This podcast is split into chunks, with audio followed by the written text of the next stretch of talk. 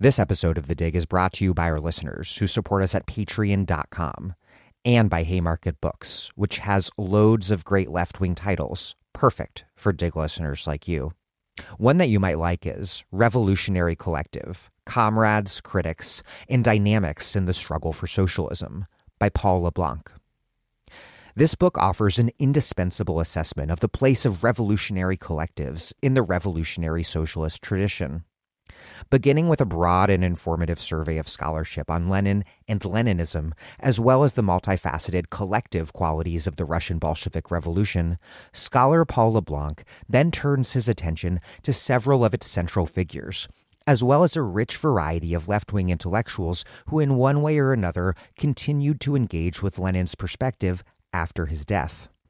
As John Riddell puts it, Paul LeBlanc provides us with a sparkling array of revolutionary portraits, illuminating the interplay of socialist movements with individual liberatory initiative.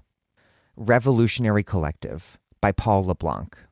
Out now from Haymarket Books and available at haymarketbooks.org, where US and UK readers receive free shipping on orders over $25 and £25, respectively.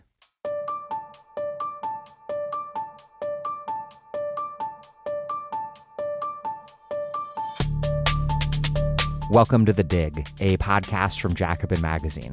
My name is Daniel Denvir, and I'm broadcasting from Providence, Rhode Island. This episode is the first of a two part interview with Michael Denning on the Italian communist leader and theorist Antonio Gramsci. It's something like a two course meal. This week, a shorter appetizer, shorter in, in dig terms, at least, followed next week by a lengthier entree. Gramsci speaks to me not just intellectually, which he definitely does, but more than perhaps any other Marxist theorist as an organizer. Gramsci developed Marxism, or the theory of praxis, into a method for doing politics. First as a socialist and then communist militant leader and intellectual, and then, ultimately, as a prisoner under Mussolini, where he wrote what became his famous prison notebooks over the last decade of his life. Gramsci provides us not with historically determinist iron laws of capitalist life and development, but rather with tools to analyze the moment, the conjuncture, in the longer context of history, and to think through what sort of politics, ideology, and organization might be required for the working class to overcome it and rule. It's the making of what Stuart Hall later called a Marxism without guarantees. Indeed, in a couple months or so, I will be interviewing Michael Denning once again on Stuart Hall, who was greatly influenced by Gramsci. There's so much more I could say by way of introduction, but I will save it for the interview. You don't need to read Gramsci to listen to these interviews, but if you do want to read alongside us, I'm posting in the show notes a link to a list of the portions of the prison notebooks that I read to prepare for this interview, passages suggested to me by Denning from the Classic International Publishers Edition, selections from the prison notebooks. Anyways, the Dig, as you likely know, is by and large a listener supported podcast. What's incredible is that we make that happen without paywalling any episodes because we want every episode free and available to everyone, regardless of your ability to pay. That's only possible because listeners, listeners just like you, support this podcast at patreon.com slash the dig simply because you respond to requests like these that I'm making right now. And that is remarkable. We also, though, do have goodies to send you as thank you gifts. A contribution of $10 or more a month, and we'll send you a book or books in the mail, a dig mug, or a dig tote bag. Please contribute now if you haven't yet, but can afford to do so. It really means a lot to me, and it's what makes this podcast possible. That's P-A-T-R-E-O-N dot com slash the dig. And one other thing, a contribution of any amount at all – and you will get the Digs weekly newsletter delivered to your email inbox. You can also find our wonderful newsletters posted free at thedigradio.com alongside our vast archives. But trust me, you want to get it by email. That's P-A-T-R-E-O-N dot com slash the dig. Okay, Here's Michael Denning, a professor in the American Studies program and the program in Ethnicity, Race, and Migration at Yale University, who coordinates the Yale Working Group on Globalization and Culture. His books include Noise Uprising, The Audio Politics of a World Musical Revolution, Culture in the Age of Three Worlds, and The Cultural Front, The Laboring of American Culture in the 20th Century.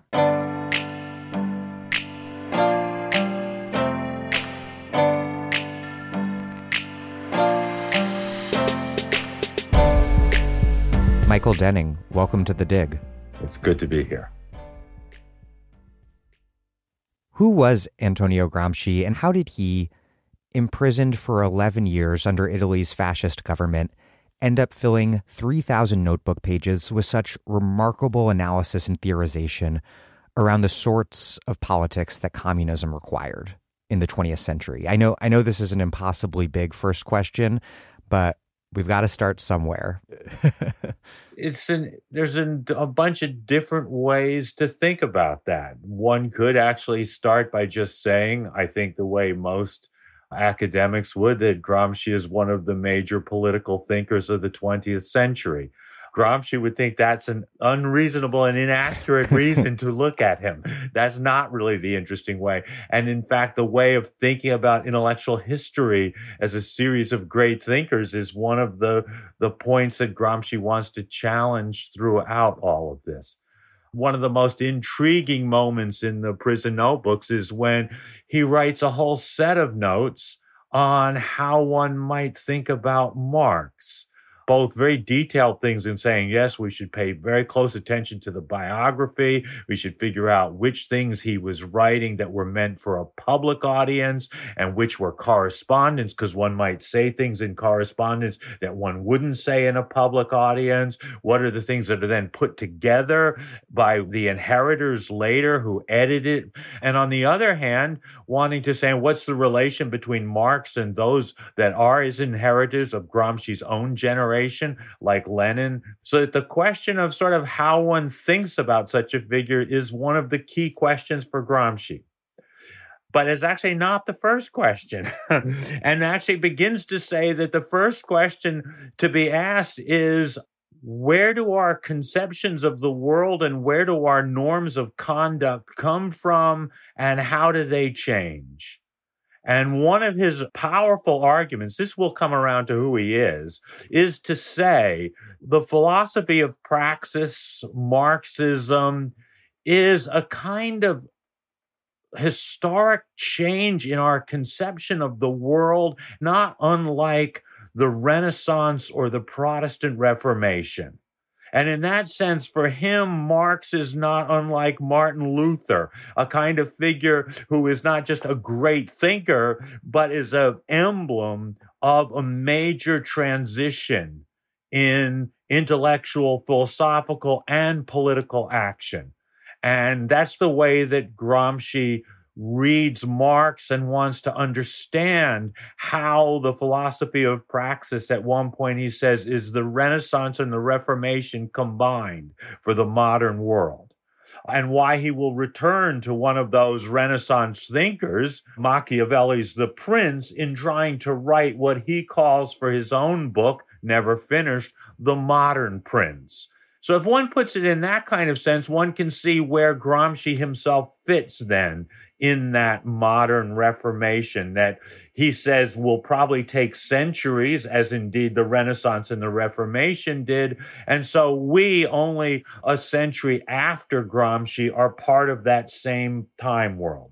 He's really of that remarkable generation of artists, intellectuals, writers, thinkers that we refer to as modernists. Most of them come of age in the late 19 teens at the time of World War I and the Russian Revolution of 1917. And that's the moment when Gramsci comes of age from 1914 to 1945, World War I and World War II, depression in between it. That is the moment of Gramsci's life.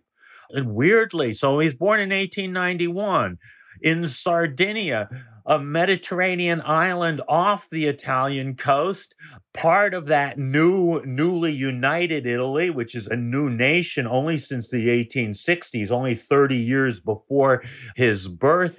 He's the child of a petty bureaucrat. In fact, the family's fortunes go downhill when his father is imprisoned, either rightly or wrongly, for embezzlement. It may have just been his political enemies that went after him. He's not a peasant as he grows up, but he's living in an overwhelmingly peasant society. And so that really marks his first 20 years are growing up in Sardinia. He's speaking a dialect across Italy. Many people speak many different versions of Italian. There is no national language, and many of his comments about dialect and national language are actually uh, accounts of his own experience.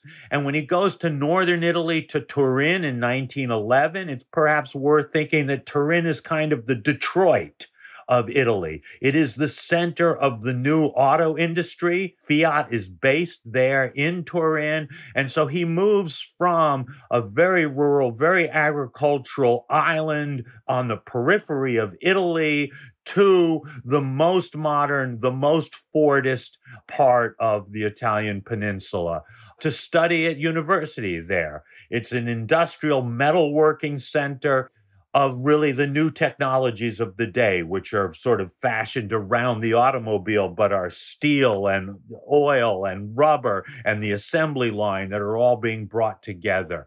And so that's the world he comes into. He's studying language and philology. And indeed, one of his linguistics professors is always asking him to say, how do they say these things in Sardinia? He's kind of the native informant from the provinces who comes to Turin and very strongly feels his outsiderness as a kind of southerner, as a Sardinian in northern Italy. And the young Gramsci, though this will not be there in the later Gramsci, even has his first political things as a kind of Sardinian nationalist, kind of interested in autonomy and the independence of Sardinia. He becomes, however, in Turin, an activist in the Socialist Party. He's a young, in his 20s, a Socialist Party activist and theater critic, and he never gets his doctoral degree or anything, but he's sort of mixing a kind of precarious life. The letters home are always send more money, which they don't have very much of, to support him as a student, while at the same time involved in organizing, going to theater, writing reviews in the newspapers, editing little newspapers of his own with his friends friends, then the war is a tremendous impact. Many of the military metaphors you find in Gramsci's notebooks come out of living through battling over the First World War and Italy's involvement in that. But really, the events that most structure Gramsci's life will be after the war when Italian workers occupy the factories Gramsci is involved in it. He's visiting those factories. He's organizing in them. He's editing a journal called The New Order. And then they're also receiving at this point news of the Bolshevik Revolution, the Soviets or councils from Russia in 1917. And throughout, there's a number of post war in 1919 attempts to create councils, to create factory occupations, general strikes. There's one in Seattle. That moment right after the war is a remarkable moment of political and social and labor upsurgency. And Gramsci is a key part of that. That really shapes him.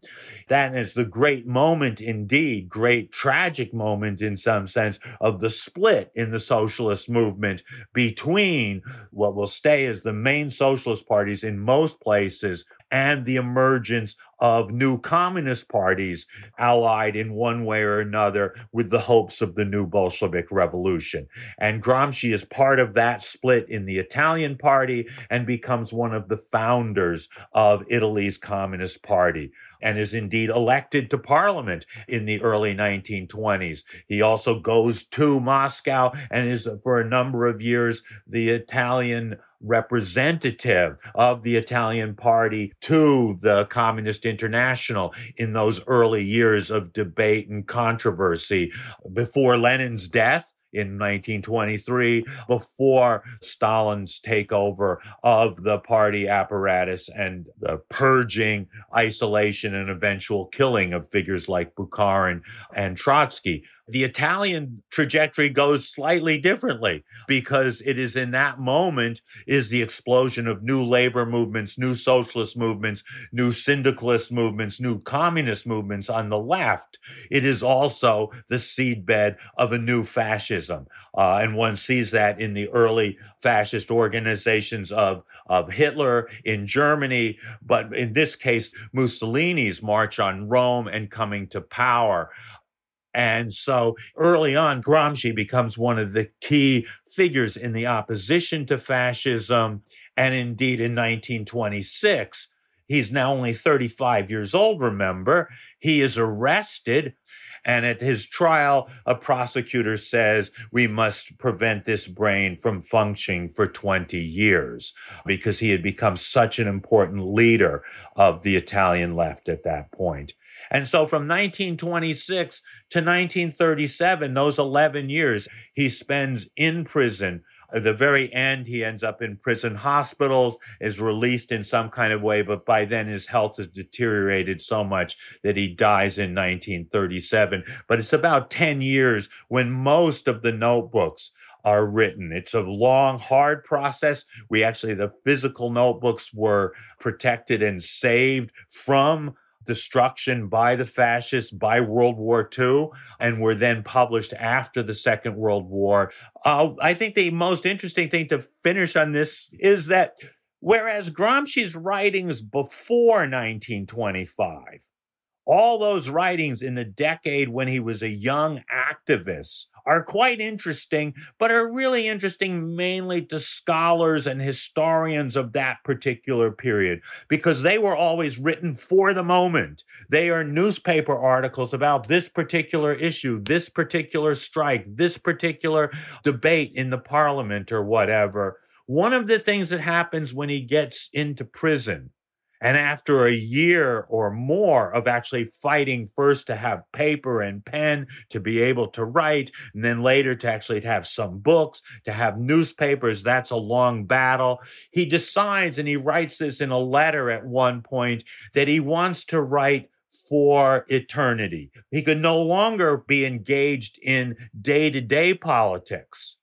And all of a sudden, his writing changes. He's actually asking questions. Why did things go wrong? Why did the occupations not win out? Why did those organizations not take root? Why did fascism win? Why, what were the roots of Mussolini's popularity? How do we understand this? How do we see this in the roots of the contemporary politics in the long history of Italy and Italian politics? How do we understand how we get our conceptions of the world, how we get our norms of conduct, and how do those change. And as a result, the notebooks that he writes in literally in those black school notebooks that school children had, the 33 of them end up being the thousands of pages later published edited and understood. And in some sense, they are, were written for us, for posterity, in the way that the journalistic articles of 1917 or 1922 were not.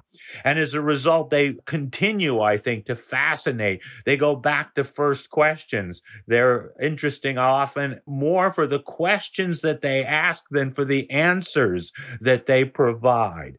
One contextual question on the form of the prison notebooks before we dive into their content. How did the conditions of prison writing make for a very particular style, rife with euphemism and code words, at times somewhat enigmatic? Well, yes. So everything is written with the prison censor in mind in some kind of way. So that leads to a long debate in Gramscian interpretation. And I'll give you two sides of it and another way to think about it. One is that we should uh, read all of the things as just code words, that he couldn't say Marxism, so he says the philosophy of praxis. So if you see philosophy of praxis, translate it back into code. And there are some of these which are pretty clear when he doesn't really say Lenin too often, but if he says Ilyich, you can pretty much translate that back to Lenin.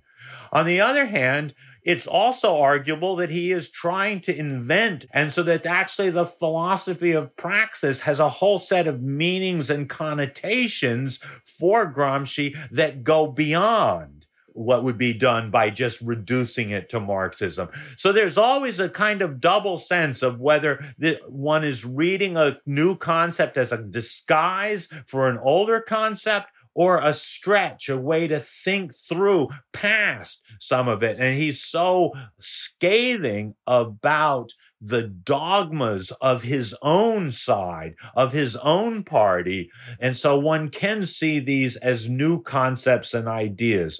The early 80s uh, on television, they weren't allowed to swear. And so there were characters who invented these extraordinary kind of fake swears, fake curse words that actually were in their own ways uh, a richer and more imaginative vocabulary than if they had actually used the ones that were banned on television. And there's a certain way where one might think about Gramsci with that. Since he couldn't say the standard curse words, he had to invent new curse words, which actually some of them are just codes, but others are really new and imaginative ways of understanding new metaphors for what we thought we already knew. The concept we should probably begin with is hegemony, which for Gramsci described the totality of forms of coercion and consent that a ruling group uses to govern a society. What what does Gramsci mean by hegemony and what's important about his insight that hegemony is secured and maintained through this combination of consent and coercion. Let me challenge that slightly. Please. So I, I, I take what I like to think of as the uh, the Jeopardy approach to social theory, which is to say, uh, rather than trying to define a term, give a term and what is the question to which that term is the answer. And I think in many ways, one of the difficulties in the US uh, appropriation of Gramsci has often been to try to figure out a half a dozen concepts, which are kind of the key words of concept hegemony, subaltern, organic intellectual, or whatever. Get definitions of them, which are more or less accurate, and then use them in other kinds of places.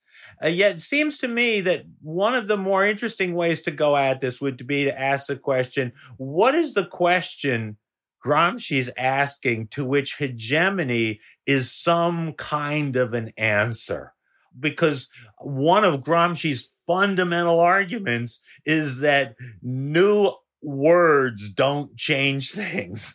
And so that hegemony itself can't be an answer. An answer to a particular situation is a new situation, is a new politics. So the question really becomes what are the sources of a new collective will? Where does a new political formation, we might call it if we translate it into American, where does a new social movement come from? And what he'll end up arguing is that in some cases, a social group that emerges to take leadership in a society has not only to have economic and political power. Otherwise, they couldn't have that leadership, but that's fundamental. They actually have to begin to conform, his word there, the society to their ideas, to win consent in that sense. If you're building a party, a popular party of working people, working people, and remember at this point, this is before there is high school education for working people, where working people may have only the rudiments of literacy and numeracy, the party has to be an educational institution. And so there were party schools. He's very interested in what the curriculum of those party schools would be. He says you begin with the common sense of ordinary people, the spontaneous philosophy that people have gotten from their, their schools to be sure, but also from their work, from, from their churches. And how does that put together into a conception of the world? And so that in fact, a philosophical education is an education that is a critique of that common sense. That common sense is also, he says, embedded in the people's language, that the words we speak carry with it a whole set of concepts that we don't know. And so, one of his intriguing things will be to try to say, let's take the words that we use, the language that we use to shape that common sense. And and this argument, as you suggested earlier, has has implications for what has often been called false consciousness. The question of what to make of people holding beliefs that are contrary to, I guess, either their interests or even more so their lived reality. Gramsci writes, quote, the contrast between thought and action, i.e., the coexistence of two conceptions of the world, one affirmed in words and the other displayed in effective action, is not simply a product of self deception. It is, rather, expression of profounder contrasts of a social order. What's this distinction drawn between holding that people are simply being duped versus Gramsci's notion that there are contradictions at play that are much deeper, expressing themselves on the level of what Gramsci calls common sense. So let's see. The question of where we get our conceptions of the world from and how they change. Because eh, he's actually quite skeptical of the sense that one could rationally persuade people to another position because the facts are on your side. For the ordinary person, you can make a good argument to them and they would say, "Oh yeah, I remember someone else who made the opposite argument and I could I couldn't answer it right now, but it was convincing to me at that point, and so I'll remain on that side." That our common sense is built in part out of our faith in the other people in our social group who we have heard put it better than we did at various points. And indeed, those figures can actually be, as he said, from the parish priest. He's all, usually his religious examples are Catholic ones working in Catholic Italy, to other business people on the Chamber of Commerce or that kind of thing, or a certain politician or whatever. And that common sense is a kind of mix of both. He says at one point, Stone Age traces, these kind of old folk beliefs and proverbs, to, on the other hand, knowing the most up to date science. And so common sense is this weird combination of that. And that the figures who help us shape our conception of the world are, in the largest sense of the world, intellectuals. They are the organizers of ideas in a society. For him, school teachers, local school teachers, and local priests are organic intellectuals of daily life, very fundamental ones in passing on certain folklore, certain knowledges. One should also say the division that he maintains between common sense and good sense and common sense is basically that set of beliefs that you sort of have that you think is what you believe and or what your opinions are. And good sense are the practices and knowledges that you have out of the work that you do. As far as I can tell, my colleagues as professors when they talk about politics, they have the same common sense as anybody else around. Some of them have a little bit better than the others, but it's the same mix of received ideas that one gets out of the newspapers and all the other media or whatever. But if you ask them, oh, how do you put together a syllabus? How do you teach this class? They have a remarkable good sense that comes out of years of teaching students.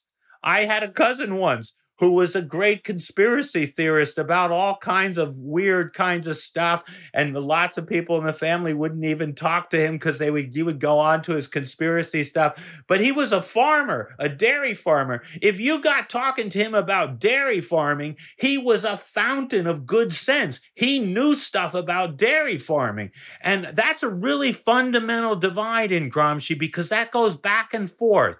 Part of Gramsci's faith in ordinary people is that we are not simply prisoners of our common sense, that actually all of us have the good sense that comes out of the labor and the elaboration of that labor. Elaboration is one of his favorite words, the sort of working through of the ideas, which is a labor of ideas. He wants to recognize and break down the division between mental and manual labor.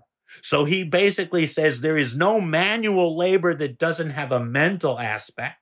There is no mental labor that doesn't have a manual aspect. He talks about the physical toll that it takes to learn how to sit and read for eight hours a day, how to take notes physically, and that there are ways in which the actual manual side of the conditions of prison made him extraordinarily aware of how difficult even reading and thinking and writing are as physical exhausting activities in prison. He is very dedicated to the study of classical languages, particularly Latin, in the sense that this is a kind of mental exercise that is necessary to develop the mind. His educational philosophy often seems very conservative in our terms because he has this sense of the kind of necessity for a kind of forming activity of the body and mind. Gramsci writes that a successful ideological movement can only come about, quote, when in the process of elaborating a form of thought superior to common sense and coherent on a scientific plane, it never forgets to remain in contact with the simple, and indeed finds in this contact the source of the problems it sets out to study and resolve. He continues, quote, It must be a criticism of common sense, basing itself initially, however, on common sense. What is Gramsci arguing here about about rooting ideologies, not just rooting ideologies, but rooting the elaboration, the practical elaboration of ideologies that aspire to hegemony, rooting them in people's everyday lives, and and as you were just discussing, rooting them in the good sense that people have because of their practical activity in the world, and also I think even maybe seeding the growth of these insurgent ideologies amid the immanent contradictions of reigning ideologies. Yeah. The example that he sees as doing this most powerfully is the Catholic Church, and indeed the Jesuits will be his example. Catholicism is for him a very powerful conception of the world, which he says always maintained a connection between the intellectuals, the theologians, and the simple in this version, the ordinary people. That you could never let the theologians get too far from the parish priests. and that actually one had to have a conception of the world that could be translated back and forth between the top and the bottom. And so for him, the challenge for the philosophy of praxis for Marxism, for his Communist Party, is to create a conception of the world which is accessible both to the young militants, still barely literate, barely numerate, who are coming in because of the oppression of their daily life and daily work, but also the intellectuals who are contesting and battling. And throughout the prison notebooks, he's got this double sense. We have two tasks popular education and the combating of dominant ideologists at the highest level. And it's very hard to pull those two together. And I think that it's arguable whether or not anyone has actually pulled that out in the socialist tradition. You can see moments, but that's really the, the hope that he's trying to do. Can one see the other side doing it? One could argue that if neoliberalism has become hegemonic over the last 40 years. It is by the moving of notions of capital, of human capital, of entrepreneurship, of risk, of all of the kind of image of the market into the rest of our world. More than many of his contemporaries, I think Gramsci seems attentive to the, the, the complex diverse composition of the non ruling classes. It's not just the capitalists and the proletariat. Beyond that Manichean divide, he seems to identify a more complex idea of social organization and therefore of how strategic politics might relate to that reality. He writes, quote, Although every party is the expression of a social group and one social group only, Nevertheless, in certain given conditions, certain parties represent a single social group precisely insofar as they exercise a balancing and arbitrating function between the interests of their group and those of other groups, and succeed in securing the development of the group which they represent with the consent and assistance of the allied groups, if not out and out, with that of the groups which are definitely hostile. What is Gramsci drawing out here about the inevitably coalitional nature of politics. And what role then does the political party play in that? One of the real battles throughout is who leads the labor movement? Who leads the opposition? Is it led by trade unions or by political parties? At that time, at the turn of the century, one tradition has basically said, let's stay out of politics to the point of even abstention not even getting involved in electoral campaigns, abstaining from campaigns. Remember, there is no universal suffrage at this point. Politics looks like a battle of different elites. You're not going to win. The parliament is often what Gramsci says a talking shop where people take positions, but nothing actually happens, not unlike the present House of Representatives or something like that. And so that actually workplace struggles are at the focused. On the other side are those who say, hold on a second, no, it should be the party that rules. This is, in particularly, the more democratic, the more parliamentary system. We should be electing mayors. We have elected mayors in Bridgeport, in Milwaukee, in other cities around the country. We should be running candidates for presidents. Those two, it's not that they're necessarily opposed, but that's kind of what Gramsci is worrying. On the first side is what he will call economism, as does Lenin, which is those people on the side of the unions, whether trade or industrial, who basically say it's all the economy. Whereas the other version, a kind of politicism, the term he will probably more often use, a kind of parliamentarism. Both of those were in crisis under fascism.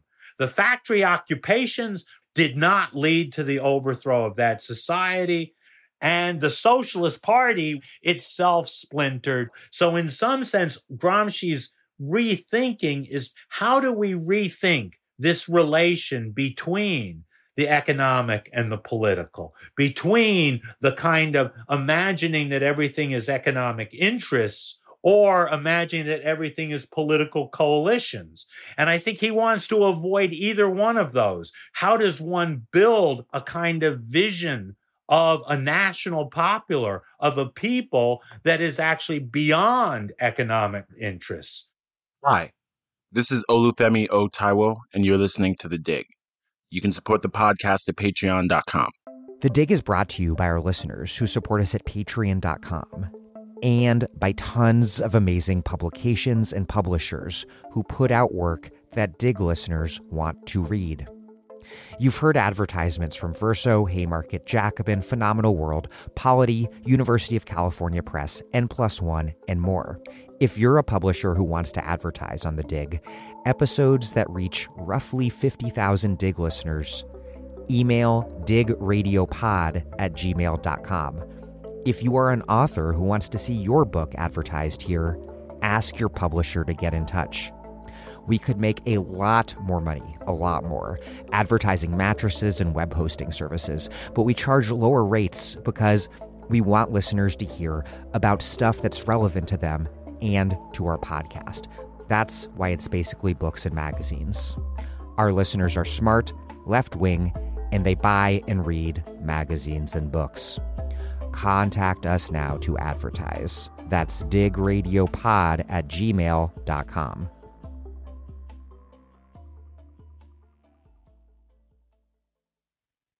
Why, more generally speaking, is economism such a tempting perversion of Marxism, both then vis a vis his contemporaries, and also, I would argue, throughout all of history through the present? And what is it about Gramsci's insight into the relationship between structures and superstructures that undermines this sort of economistic vision? So, uh, one way he'll say is that it is a kind of wisdom that comes cheap. That if basically one says, oh, well, this war is about oil, well, yes, it is about oil in one sense or another, but does that really give you any new knowledge that actually allows you to organize, to change people's minds or whatever? That reduction doesn't really gain any new knowledge. He will then say is, hold on a second, though, people are not crazy to believe this. And so we have to understand why people do believe this. He's not anti-economist in that sense. There are other traditions in Marxism that basically says we know that those kinds of things are wrong or whatever. Gramsci never says that. Yeah, he says, quote, when you don't have the initiative in the struggle and the struggle itself becomes eventually to be identified with a series of defeats, mechanical determinism becomes a tremendous force of moral resistance, of cohesion, and of patient and obstinate perseverance. Exactly. Which is to say, when you're losing, and he says this when a social movement is weak, when a social movement is losing, it is often drawn to more deterministic, more mechanical versions. That famous title of Castro's speech, History Will Absolve Me, or History is on Our Side. That sense that somehow, in the long run, even though it looks really bad right now. And he uses again examples uh, from the history of religion is basically those Calvinists, he says, who were who most believed in predestination, the kind of mechanical determinism of that Christian era, were the ones who were the most activist and most voluntarist uh, because they felt like they could go out and act on the grounds of that. And so he wants to distinguish between what he says is a kind of mechanical determinism of the elite, the resigned elite. Oh, history's just going to follow. It's all war. You'll always have the poor with you. So just set back or whatever with a kind of more determined determinism of those who are losing, who say, even though we're losing today, go out and fight tomorrow because in the long run, we're going to win. On the other hand, he says, that's not enough. You can't leave people at that position of pure faith that indeed a party that actually wants to turn people into self determining, self ruling rulers of their own society has to actually do a criticism of that common sense, raise people in it, raise oneself out of that reified common sense, those Stone Age traces, and re understand, understand in the good sense out of one's experience of work, out of one's experience of politics, out of one's experience of one's own household life and neighborhood life. And so that's, I think, that crucial part. One upshot of economism, Gramsci argues, is, that it can reduce politics to, quote, a moralistic accusation of duplicity and bad faith, or, in the case of the movement's followers, of naivete and stupidity. But what's the relationship Gramsci's drawing between economism and a moralistic account of politics. And what then is the danger of a moralistic account of politics? Because it's something that I continue to see all around me constantly today. and it's hard not to uh, fall into either economism or a moralistic version of it. So, you know, one place to see it is in his analysis of the Boulanger movement in 1880s, 1890s France, who was a kind of right wing populist political thinker. His thinking about the Boulanger movement is a disguised way of his thinking about Mussolini and it becomes a disguised way of us thinking about Trump. Basically, how does one understand a social movement of the right? The Boulanger type, that weird with a certain militarism, a certain populism, a certain nationalism. He says straightforwardly there are very powerful capitalist forces who are backing this guy. And you could go and find who are the people behind that. And he's thinking just as you could find the dark money behind Mussolini, and just as in, say, Jane Mayer's great work, you can see the dark money, the Koch brothers, and all that kind of stuff behind that movement.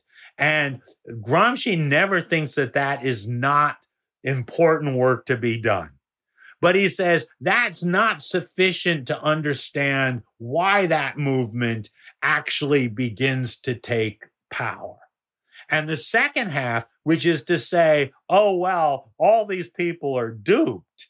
If they only knew it was Koch brother money behind them, they wouldn't do this, is equally wrong.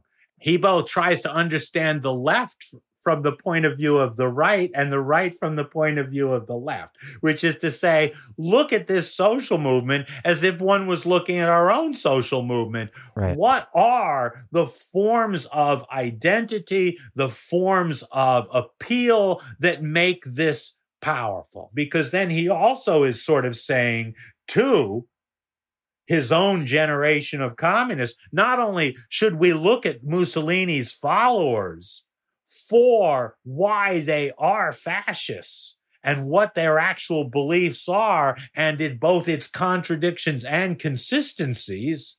But then when we imagine building our own movement, we should actually be thinking in that same kind of expansive, hegemonic way of thinking rather than thinking in the strict economic way, which is, well, you know, it's kind of the the Soros answer to the Koch brothers. If we had our own left wing money, then we could do the same things that they do. If the money is all that it is, then it would be just about finding those kinds of resources. It's not as quite as simple as what I just laid out because in his political theory, he also does say, and this is a really important thing to underline, that a movement that is based on people who have to work for a living every day can't use the same strategies as a movement that has its own professional militias, its own professional politicians, its own money. And so there are moments when he actually wants to parallel movements to the left and movements to the right in understanding how they are reshaping conceptions of the world, how they are reshaping norms of conduct. On the other hand, he says we can't use the same strategies and tactics because we actually have a very different population that we are trying to mobilize there, there, there's again a certain acceptance of the inevitability and everyday practicality of, in this case, a moralistic account of the world, but also a recognition of its of its dangers. And today, I really think we see moralism operating across the entire spectrum. We have certain moralistic forms of popular anti-elitism that became Trumpism when hijacked by reactionary currents that that, that blame a, a small cabal for capitalism's depredations and you see, as as I think you suggested, among liberals, uh, efforts to portray Trumpism as a simple story of rubes getting getting swindled by a snake oil salesman and, and getting puppeteered by by the Koch brothers, conveniently redirecting any sort of explanation for Trumpism from, let's say, the entire history of the mainstream political economic order that they're deeply complicit in.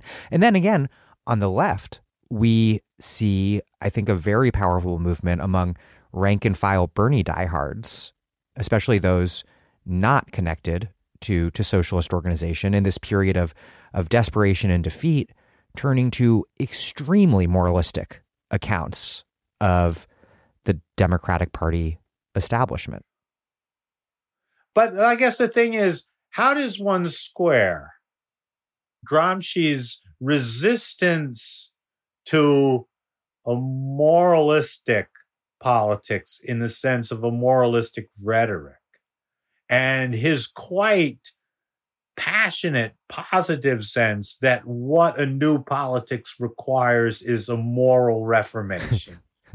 but Gramsci again and again goes back and says, you can't understand this in an abstract or mechanical way. You cannot reduce this to a set of sociological rules and laws that even if they're Marxist sociological rules and laws, you can't turn it into a kind of Newtonian world where there are classes and class fractions that move around like the planets in kind of mathematical orbits. That in fact, you have to sit down and one whole section and the densest section for Americans of the prison notebooks are notes on Italian history which are his attempt to figure out in this way what were the attempts to kind of create an Italian national people, an Italian national culture. Why did they succeed? Why did they not succeed? Why are the paradoxes? And so that the question that raises to me is I think we have still yet to see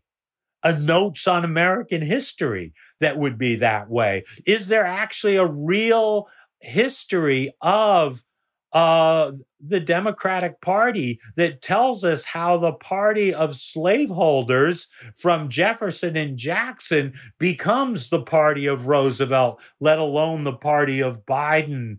Those kinds of reversals, what they mean, their relation both to the fundamental economic forces after all, the slave plantation economy is a fundamental economic force. The rise of the railroads, of the great corporations in the late 19th century, right up until the rise of the, the Apples and the Microsofts and the platform industries of our own day, you couldn't tell it without that. But it, what is the relation between the platform industries and Biden or McCarthy? those are the kinds of questions that that Gramsci again and again in this book has to say you got to ask that question. Gramsci does argue that economism was behind quote all forms of electoral abstentionism. Yes. Which was related to more generally a quote rigid aversion on principle to what are termed compromises. He continues quote for the conception upon which the aversion is based can only be the iron conviction that there exist certain objective laws of historical development, similar in kind of natural laws, together with a belief in a predetermined teleology like that of a religion. Since favorable conditions are inevitably going to appear, and since these, in a rather mysterious way, will bring about palingenetic events, it is evident that any deliberate initiative tending to predispose and plan these conditions is not only useless, but even harmful. And so Gramsci criticizes the idea of explicitly disavowing electoral politics, like not participating, but even also effectively disavowing electoral politics by using them exclusively for the purposes of propaganda. And like you said, I think importantly, we can't look to Gramsci for a set of ironclad rules. What what sort of questions then does his method insist that we ask when we think about questions like reform and compromise. One of the hardest things to understand about Gramsci is what's the relation between the state and civil society? And what makes up the state? Is the state the legislature? Is it the executive branch? Is it Biden or whatever? Is it the Pentagon and the military? How many school boards are there and school systems in the United States? Those are all state apparatuses in a certain kind of way. The state employees, you know, one of the biggest unions in the country is that of state, county, municipal employees. And so all the different levels of what the state are, you know, where we even think of as electoral politics I think is up for grabs in that kind of way. In Gramsci's time, there were many fewer state employees, and most of them were on the far right and were often, because they were military employees or state bureaucrats, were often associated with forms of fascism. We're now in a situation where a large part of the working population are working for the state in various forms, are public employees. And one of the, the major divides in the labor movement are between public employees and private employees. The different kinds of union access they have, the different kinds of access people have to pensions, the struggles that have taken place as actually being one part of the working population against another part of the working population. Those private employees who don't have union rights, who do not have guaranteed pensions, feeling like they are being cheated, having to pay taxes for that. All of those kinds of issues, which are fundamental to the class politics of the present US. And even among the state public employees, where just in terms of numbers, I think public employee unions still remain relatively liberal.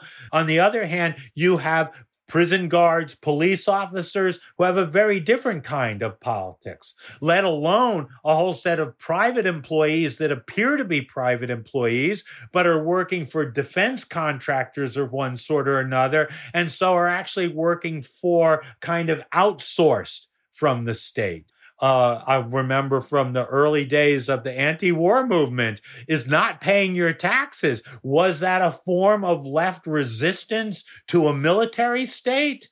Or was that a kind of anarchist indulgence to not actually pay your taxes to a welfare state? The line between the welfare and warfare state is a tricky one in thinking those through.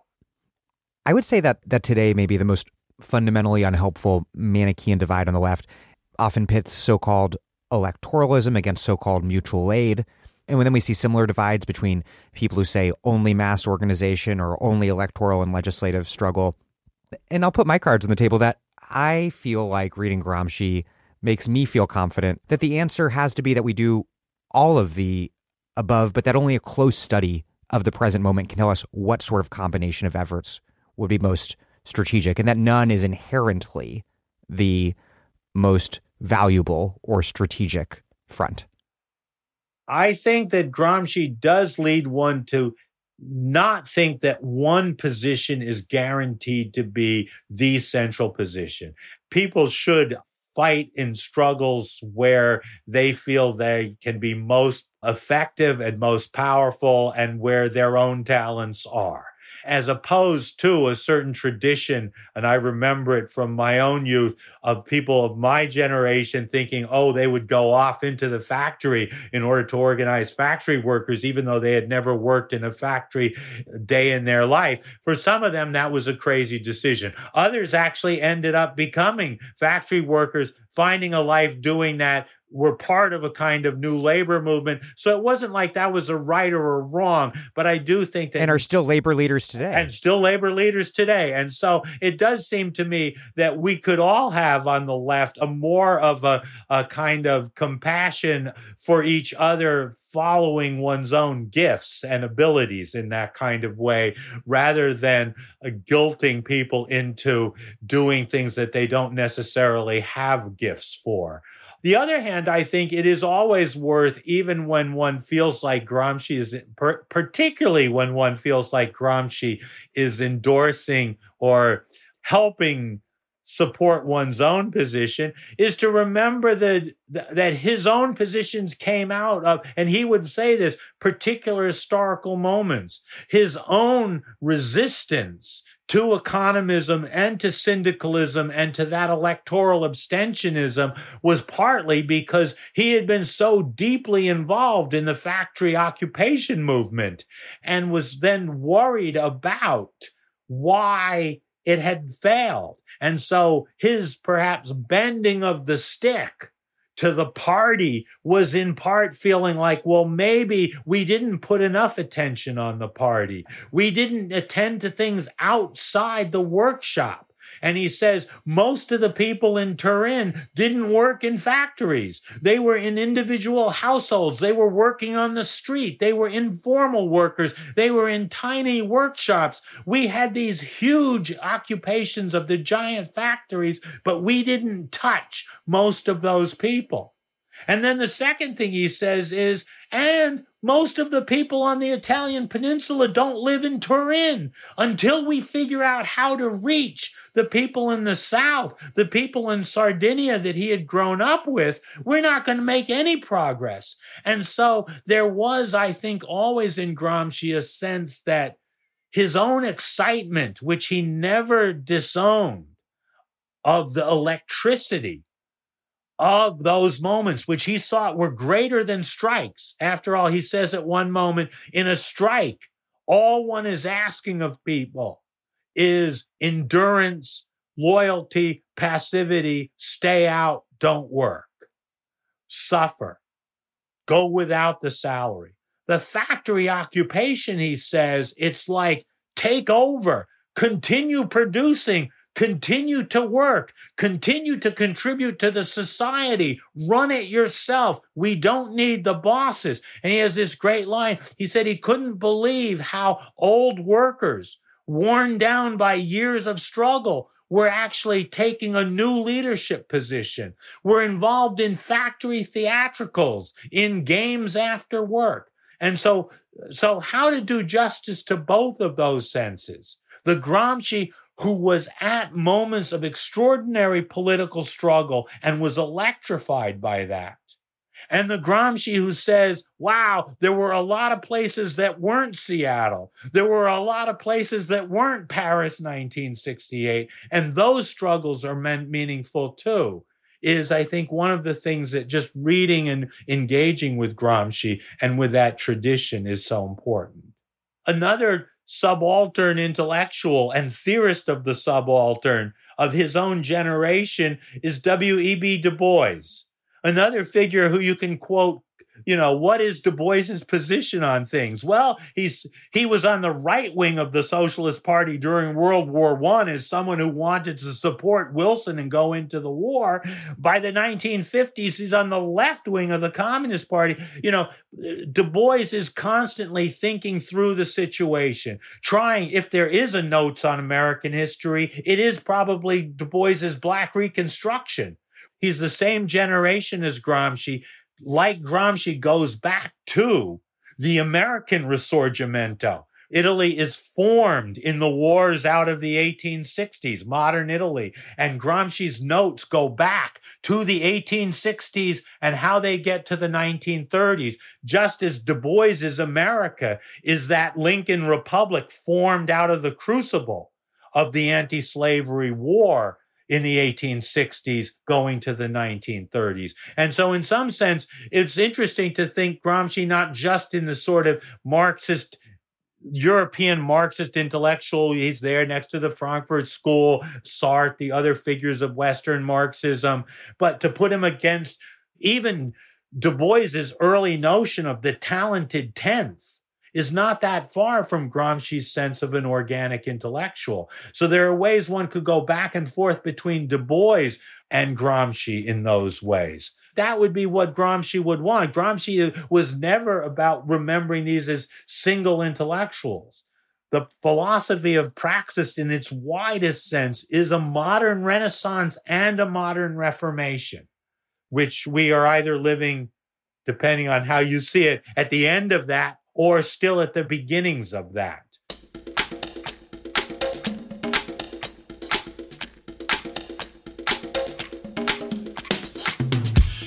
Michael Denning is a professor in the American Study program and the program in ethnicity, race, and migration at Yale University, and coordinates the Yale Working Group on Globalization and Culture. His books include Noise Uprising, The Audio Politics of a World Musical Revolution, Culture in the Age of Three Worlds, and The Cultural Front, The Laboring of American Culture in the 20th Century. I'll also post a link to a New Left Review essay that Denning wrote on Gramsci in the show notes. Thank you for listening to The Dig from Jacobin Magazine. As Marx once said after noting that, upon the different forms of property, upon the social conditions of existence, rises an entire superstructure of distinct and peculiarly formed sentiments, illusions, modes of thought, and views of life. While other podcasts have only interpreted the world in various ways, our point is to change it. We're posting new episodes every week. The Dig was produced by Alex Lewis. Our brand new, extraordinarily wonderful associate producer is Jackson Roach. We are recorded at WBRU in Providence. Music by Jeffrey Brodsky. Our communications coordinators are Tamuz Frankel and Sylvia Atwood. Our senior advisors are Thea Riofrancos and Ben Mabie. Check out our vast archives at thedigradio.com. Follow us on Twitter at The Dig Radio, and please find us wherever you get podcasts and subscribe. If it's on iTunes, please also rate and review us. Those reviews help introduce us to new listeners, but what really does that is you telling other people, either on the internet or real life or both, to listen to the pod. Please make propaganda for us. And do find us at patreon.com and make a monthly contribution to keep this operation going. Even a few bucks a month is huge.